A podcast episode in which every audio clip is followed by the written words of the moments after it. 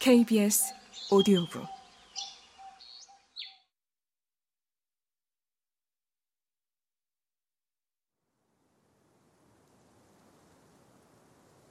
레스트레이드가 눈을 동그랗게 떴다. 정말 그렇게 생각하는 건 아니죠? 홈즈가 씩 웃었다. 아닐까요? 글쎄, 아마 아니겠죠. 하지만 호레이스 하커 씨와 중앙신문연합의 구독자들은 그 얘기에 귀가 솔깃할 겁니다. 자, 왓슨. 우리 앞에는 제법 험난하고 골치 아픈 하루가 기다리고 있는 것 같군. 레스트레이드.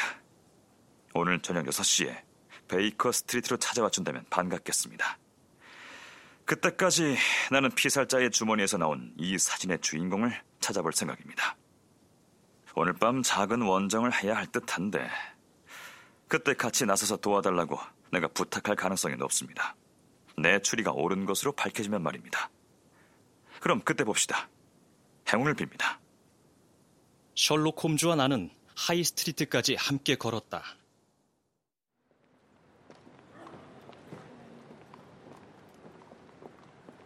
우리는 흉상을 팔았다는 하딩 브라더스 가게에서 걸음을 멈추었다.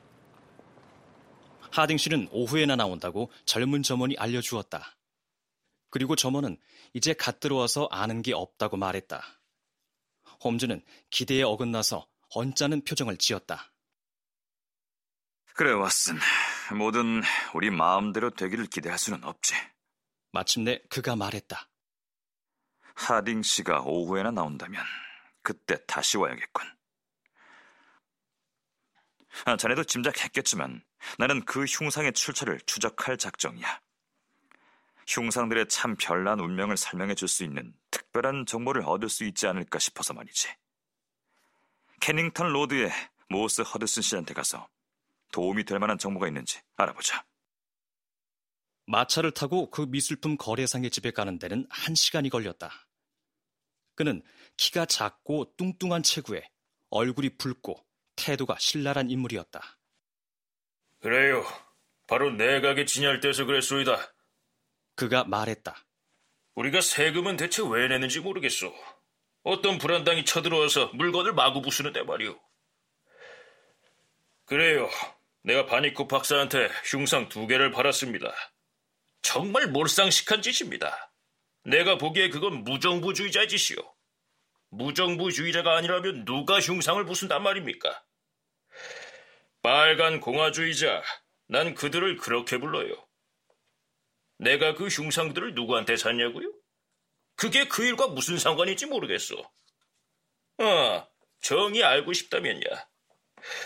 그건 스테프니의 처치 스트리트에 있는 겔더사에서 떼온 거요.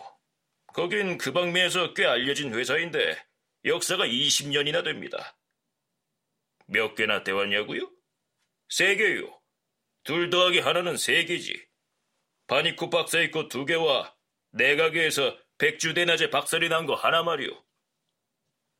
그 사진 속의 인물을 아느냐고요? 아니, 모릅니다. 에, 아니, 알아요. 이거 페퍼 아니야? 이탈리아인인데 일종의 품팔이 일꾼입니다. 우리 가게에서 잠깐 일했죠.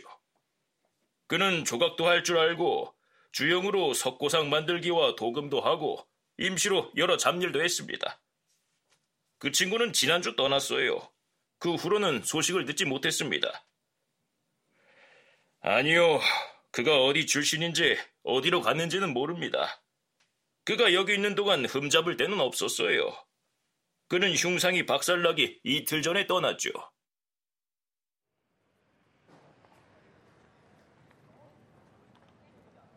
가게를 나선 후 홈즈가 말했다. 그래, 모스 허드슨에게서 그 이상 얻기를 기대할 수는 없지. 베포라는 사람이 캐닝턴에서도 켄징턴에서도 모두 공통 분모로 등장했으니 16km를 달려온 보람이 있었어. 자, 왓슨, 이제 스테프니의 겔드사로 가보자. 그 흉상의 출처로. 거기서 뭔가 얻지 못하면 내 손에 장을 지지겠어.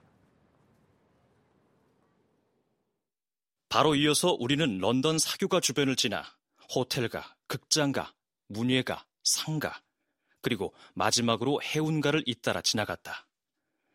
결국 우리는 10만 명이 사는 강변 도시에 이르렀다. 유럽의 떨거지들이 사는 그곳 싸구려 셋집에는 땀 냄새와 퀴퀴한 냄새가 진동했다. 한때는 부유한 런던 상인들이 묵어간 이곳의 널따란 한 길가에 우리가 찾던 조각품 공방이 있었다.